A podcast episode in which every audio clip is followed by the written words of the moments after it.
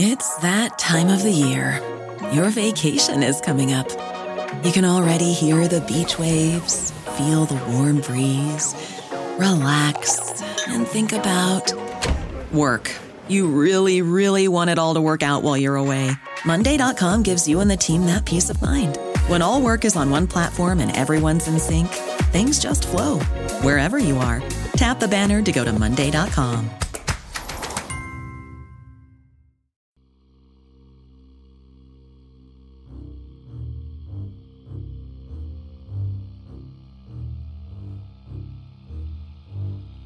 Welcome to the History of Witchcraft. Episode 10 The Wisest Fool in Christendom.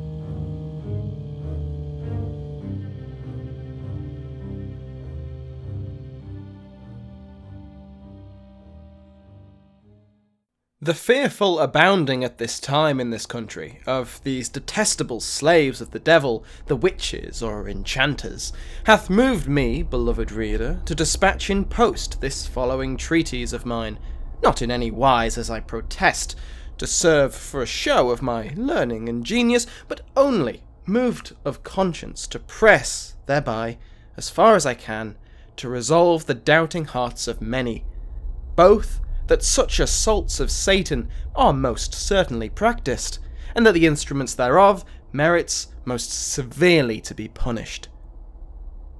An excerpt from James the Sixth and First's Demonology.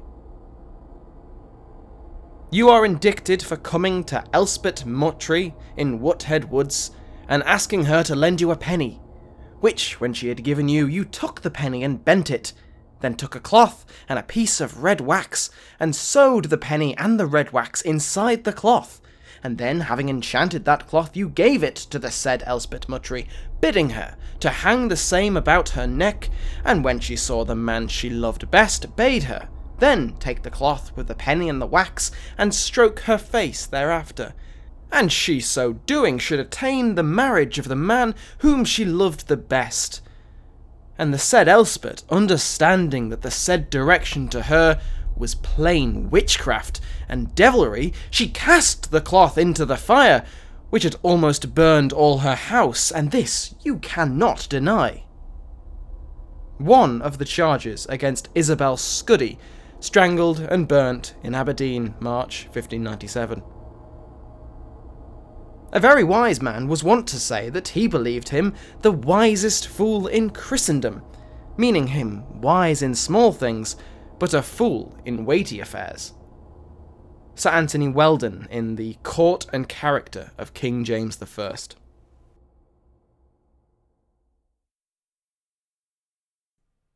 Welcome back to the History of Witchcraft podcast. Last time, we covered one of the most famous witch trials that ever took place in the British Isles, the North Berwick witch hunt. This trial is notable not only because James had it publicised as evidence of his piety, but also because of the highly political impact the trials played in Scottish court politics. One suspect, Lady Jean Lyon, had made an enemy of the powerful Earl of Angus who just so happened to be involved in the trials, and it just so happened that after he died, from natural causes I might add, the number of confessions implicating Lady Jean dried up. The North Berwick hunts also brought the Earl of Bothwell to the fore, a cousin to the king and a potential successor should James die childless. He was accused of plotting with witches to summon the storm that almost sunk James's ship during his voyages to and from Denmark. Whether or not the charges were true, Bothwell had enemies at court, namely the Lord Chancellor John Maitland, and eventually the king himself despised him. After leading multiple rebellions and foreign incursions to prove his innocence and show that he wasn't a traitor, at one point he even held the king captive, Bothwell was outmaneuvered and forced into exile, where he died penniless. While Bothwell's personality was always likely to clash with the king's, it is entirely possible that without the charge of witchcraft, he would have remained in Scotland as a relatively trusted nobleman. As it was, James managed to use the trial to both shore up his reign in Scotland and boost his image abroad. Today, we will finish with James's reign in Scotland, and not just because it ends this little mini series quite neatly. James continued to be obsessed with witchcraft, writing one of the most famous witchcraft texts, Demonology, and Scotland would suffer another of its greatest witch hunts during his reign. We will cover James's inheritance of the throne of England in a future episode, one that will cover in detail the witchcraft statute that he enacted, the hunts that occurred in England in the 1600s and 1610s, and of course, the relevance of James to the invention of the most famous portrayals of witchcraft in all of dramatic history the Three Sisters in Shakespeare's Macbeth. But that's for another time. When we left off last time, Bothwell had thrown his lot in with the Catholic lords of Scotland, notably Huntly, Errol, and Angus, who had rebelled against James only to be crushed in March of 1595. Most of these lords suffered a brief exile, but were allowed back to their estates after public apologies and their conversion to Presbyterianism, the Scottish branch of Protestantism, in 1597. With the defeat of the Catholic lords in 1595, James had more or less removed the threat of Catholicism to his reign. It would remain the private and public faith of countless commoners and some nobles, but it would never trouble James's rule again. Well, not counting the whole gunpowder plot, but that's a topic for another day. While James had managed to remove Catholicism as a faction within Scotland, he still had to contend with radical Presbyterians who had gained control of the kirk in late 1592 and had now removed their primary religious opposition within Scotland. While Kirk and Crown had managed to largely cooperate in the ensuing years, this relationship largely broke down with the defeat of the Catholic lords. The reconciliation pursued by James was not well received by many of these radicals. They were not only traitors to their crown, but religious dissidents and had to be punished. The hardliners also opposed the Octavians, a group of eight powerful royal officials who not only held alleged Catholic sympathies, but were guilty of an even worse crime. They were good at their jobs. Why would this be such a sticky issue? Well, they were officials of the Scottish Exchequer, and their job was to recover tax and tribute that was rightly the king's. Established in January 1596, the Octavians levied import taxes, ordered an expedition into the Highlands to demand absent revenue, and attempted to stop the worst excesses of corruption. The Octavians were a symbol of royal authority, and in the tumultuous political scene of 16th century Scotland, they were a target. The Kirk radicals demanded that James dismiss these officials, and James, stern believer in absolutism and the divine right of kings, did not agree. Instead, he accused the leading minister of treason against the crown. Things came to a head in December of 1595 when Presbyterian ministers in Edinburgh may or may not have stoked anti Catholic sentiments to the point of causing a riot against the actions of the Octavians. This riot caused the king and his court to flee the city, but the Kirk was unable to gain noble support, and the riot burnt itself out in mere days. James returned in force and began a royalist clampdown of his tenacious Kirk over the following year. Religious strife was not the only affliction affecting Scotland over this period. Between 1594 and 1599, there were multiple failed harvests. Scotland was never known for its fertile farmlands, and this famine led to mass starvation, followed, as it often is, by plague. As we discussed back, way back in episode 1, Sparks and Kindling, the witch panics of the early modern period often coincided with a combination of economic and political instability, and a ruling elite that was either in favour of prosecuting witches or was unable to rein in their overzealous subjects. In the case of the 1597 trials, Scotland's religious class was on the hunt for enemies and dissenters, be they Catholic or otherwise. Archbishop John Spottiswoode of St Andrews wrote an ecclesiastical history in the 1620s, and he argued that the witch trials that swept Scotland in 1597 were driven by particularly enthusiastic government ministers and Presbyterian preachers, and that James himself was either unaware of the extent of the trials or opposed them entirely. Historian Julian Goodare disagrees, pointing out that papers from the Scottish court explicitly describe how James had, quote, his mind only bent on the examination and trial of sorcerers, men and women. King James was still deeply interested in and fearful of witches, and the link between witchcraft and treason that appeared during the North Berwick trials had never really gone away. In the 1597 witchcraft trial of Malcolm Anderson, he confessed to trying to drown the king during his voyage to Dundee in May 1597, as well as attempting to kill the young Prince Henry Frederick, James's eldest and, at this point, only son. Goodare goes as far to argue that, quote, 1597, in short, was another North Berwick, a major panic over treasonable witchcraft that was thought to be directed against the king personally. No wonder he was bothered.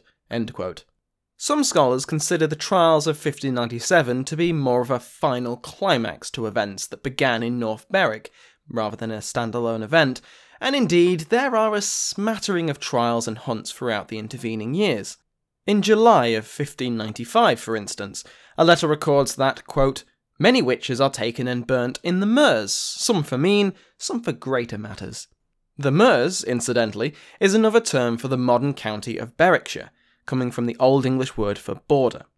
Berwickshire bordered East Lothian, where the town of North Berwick can be found, so these places are relatively nearby. In Aberdeen, the city famous for its beautiful granite buildings, ancient university, and the History of Witchcraft podcast, the Dean of Guild was commended by the town council because, quote, his extraordinary pains on the burning of the great number of witches burnt this year. Good on him, I suppose. Between 1596 and 1597, a woman named Jane or Janet Wishart was convicted on over 30 charges in the Aberdeen Tolbooth Court, with 18 being related to witchcraft. These ditties, uh, the list of accusations brought before a witch trial, were based on events covering the previous 20 years and are quite helpful in illuminating what sort of actions could be construed as witchcraft. One charge was that Janet cast a spell on a fisherman who was then bedridden with illness for a month.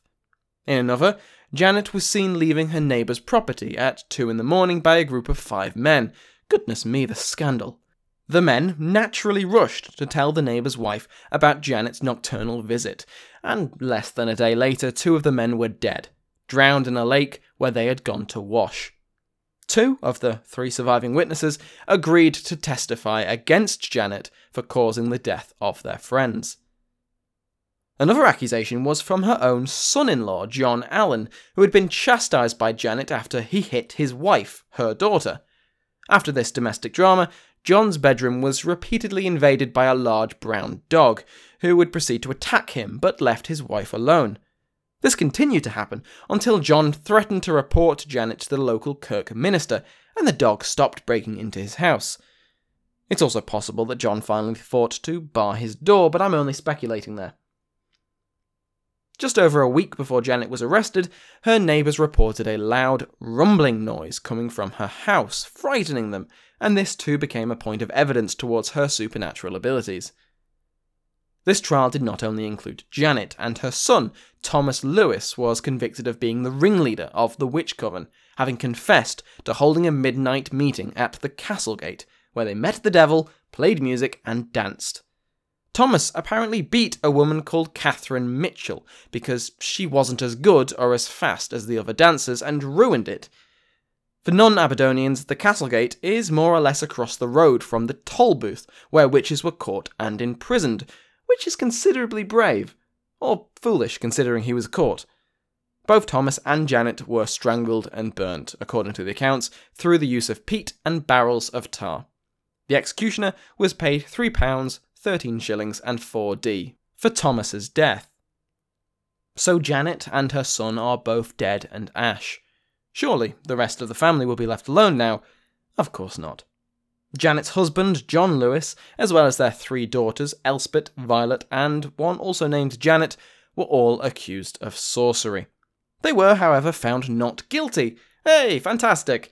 However, they were found guilty of associating with Janet and Thomas, because they were their family?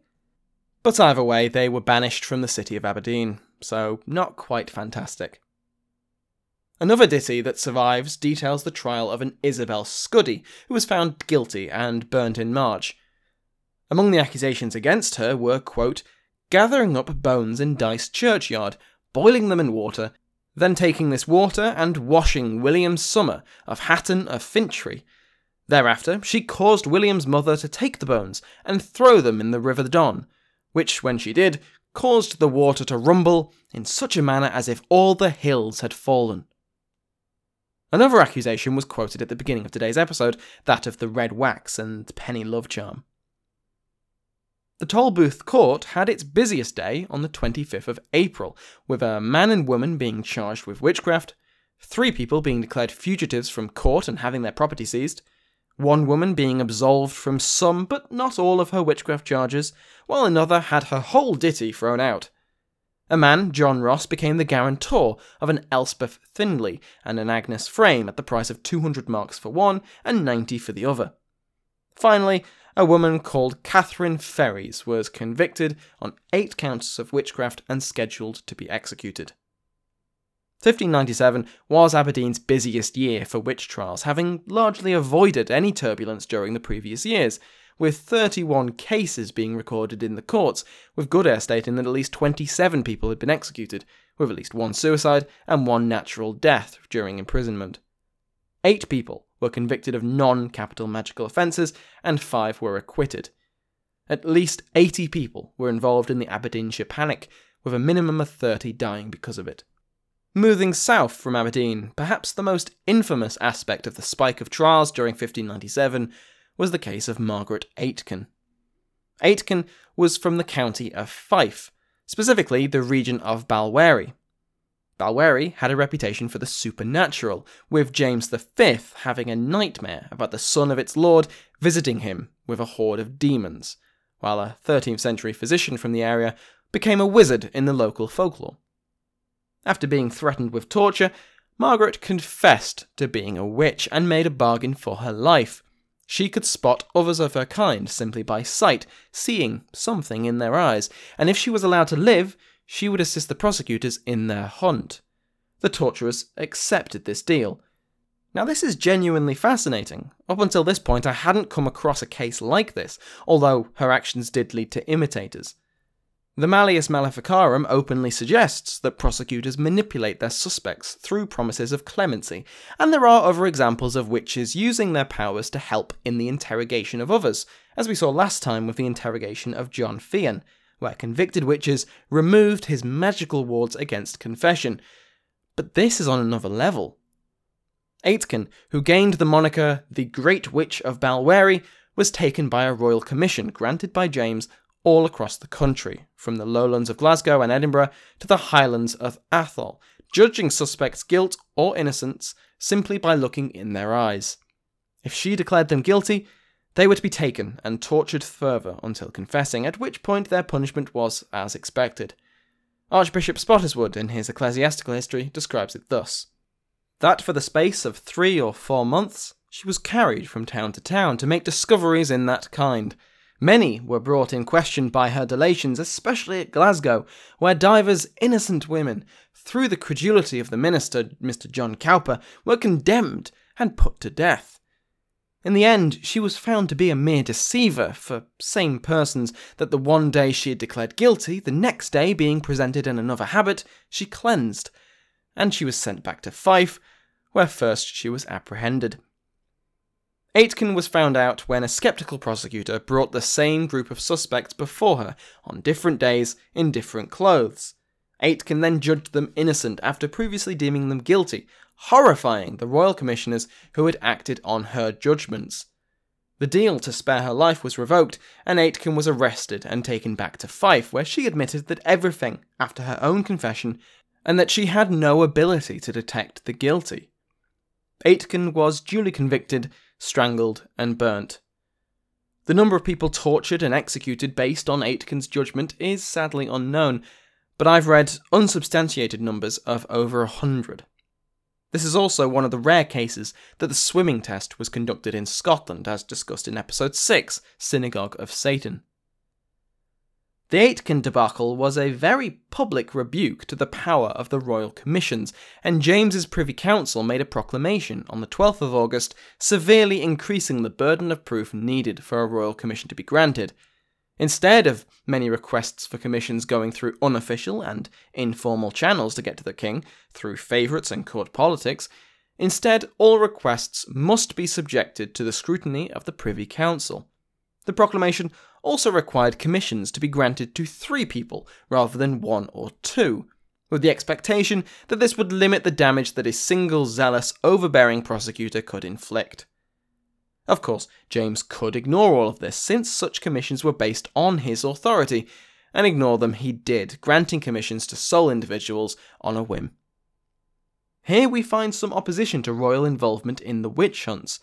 The Presbytery of St Andrews was a body of parish priests that governed the kirk in the region. In August, they complained to James's court, begging, quote, his Majesty for repressing of the horrible abuse by carrying a witch about, suggesting that commissions were still making use of witches turned dowsing wands to hunt for the guilty. James's witchcraft treatise, Demonology, was published in Scotland in 1597 and in England in 1603, but scholars debate when it was actually written with some arguing that James penned the bulk of the text while the North Berwick trials were still in full swing. James is recorded as summoning a large number of clergy to attend him in Falkland in September of 1597 to preach upon the theological implications and evidence of witchcraft. It is possible that demonology was conceived in direct response to the North Berwick trials, was left half finished, as these things often are, and with the events of 1597 brought back into James's priorities.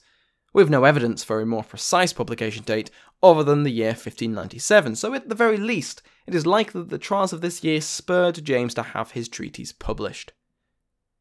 The text itself openly attacks the arguments of Reginald Scot and Johann Weyer, two witchcraft skeptics that we have covered previously, in the early Century of Fire episodes, as well as the guest episode for the history of England.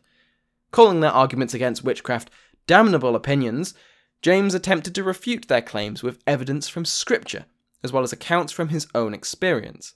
As is common in early modern texts such as this, the bulk of the text is written as a dialogue between two characters, Philomathes and Epistemon, who discuss the topic from two points of view.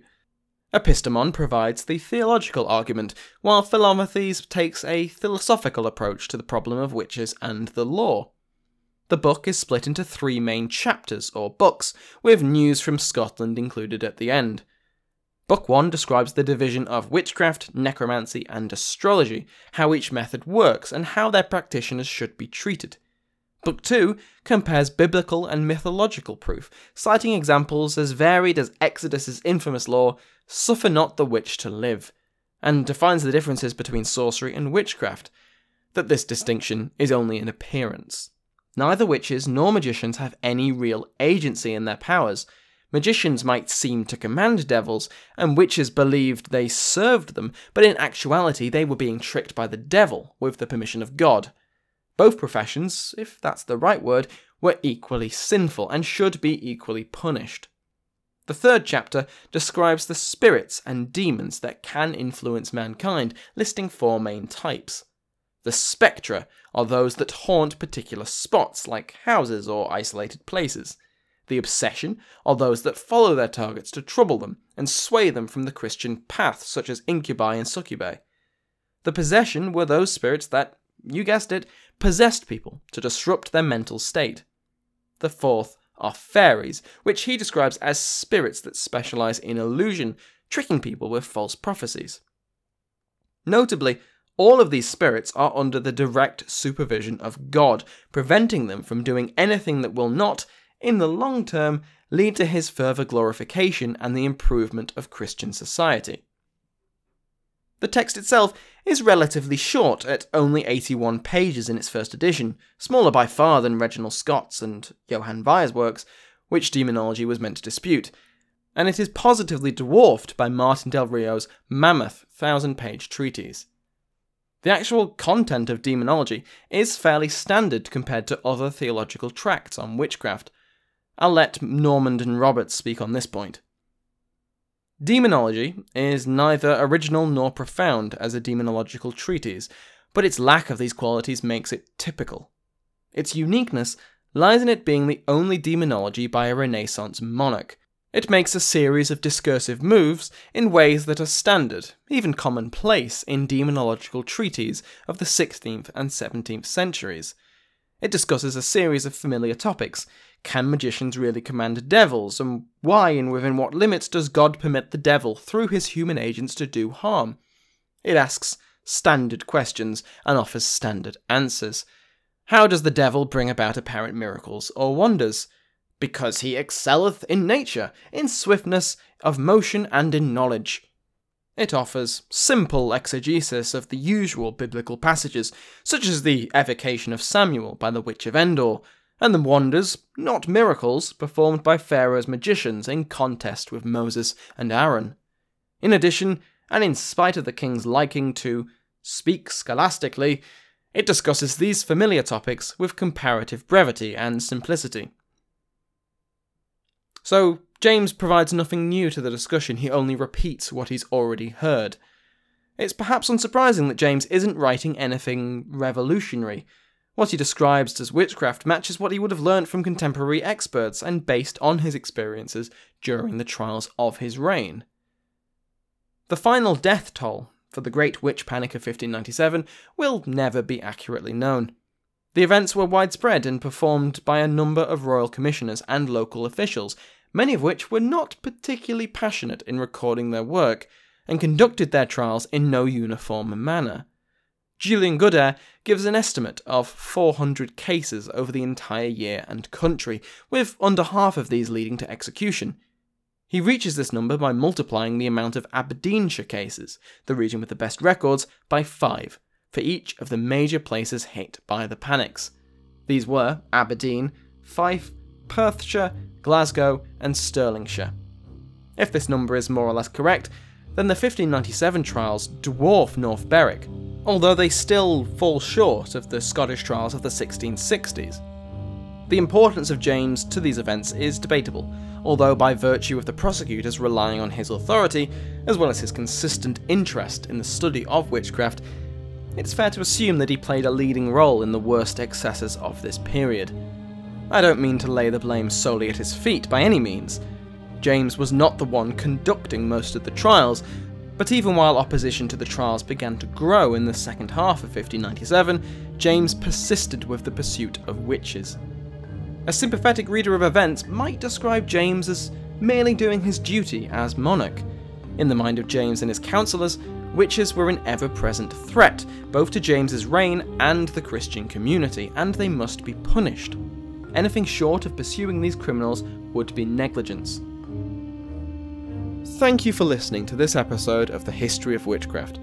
If you've enjoyed the episode, please consider leaving me a positive review on iTunes, Stitcher, or whichever podcast app you use. You can visit the website at thehistoryofwitchcraft.co.uk where you will find my contact details if you have any questions. The show also has a Facebook page and a Twitter feed if you want to keep up to date. The intro and outro music have been provided by Sounds Like an Earful. Thank you again for listening.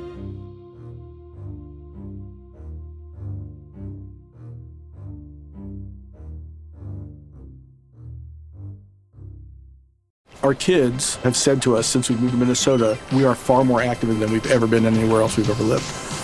Moving to Minnesota opened up a lot of doors for us. Just this overall sense of community, of values that, you know, Minnesotans have. It's a real accepting, loving community, especially with two young kids. See what makes Minnesota the star of the North. New residents share why they love calling it home at exploreminnesota.com slash live.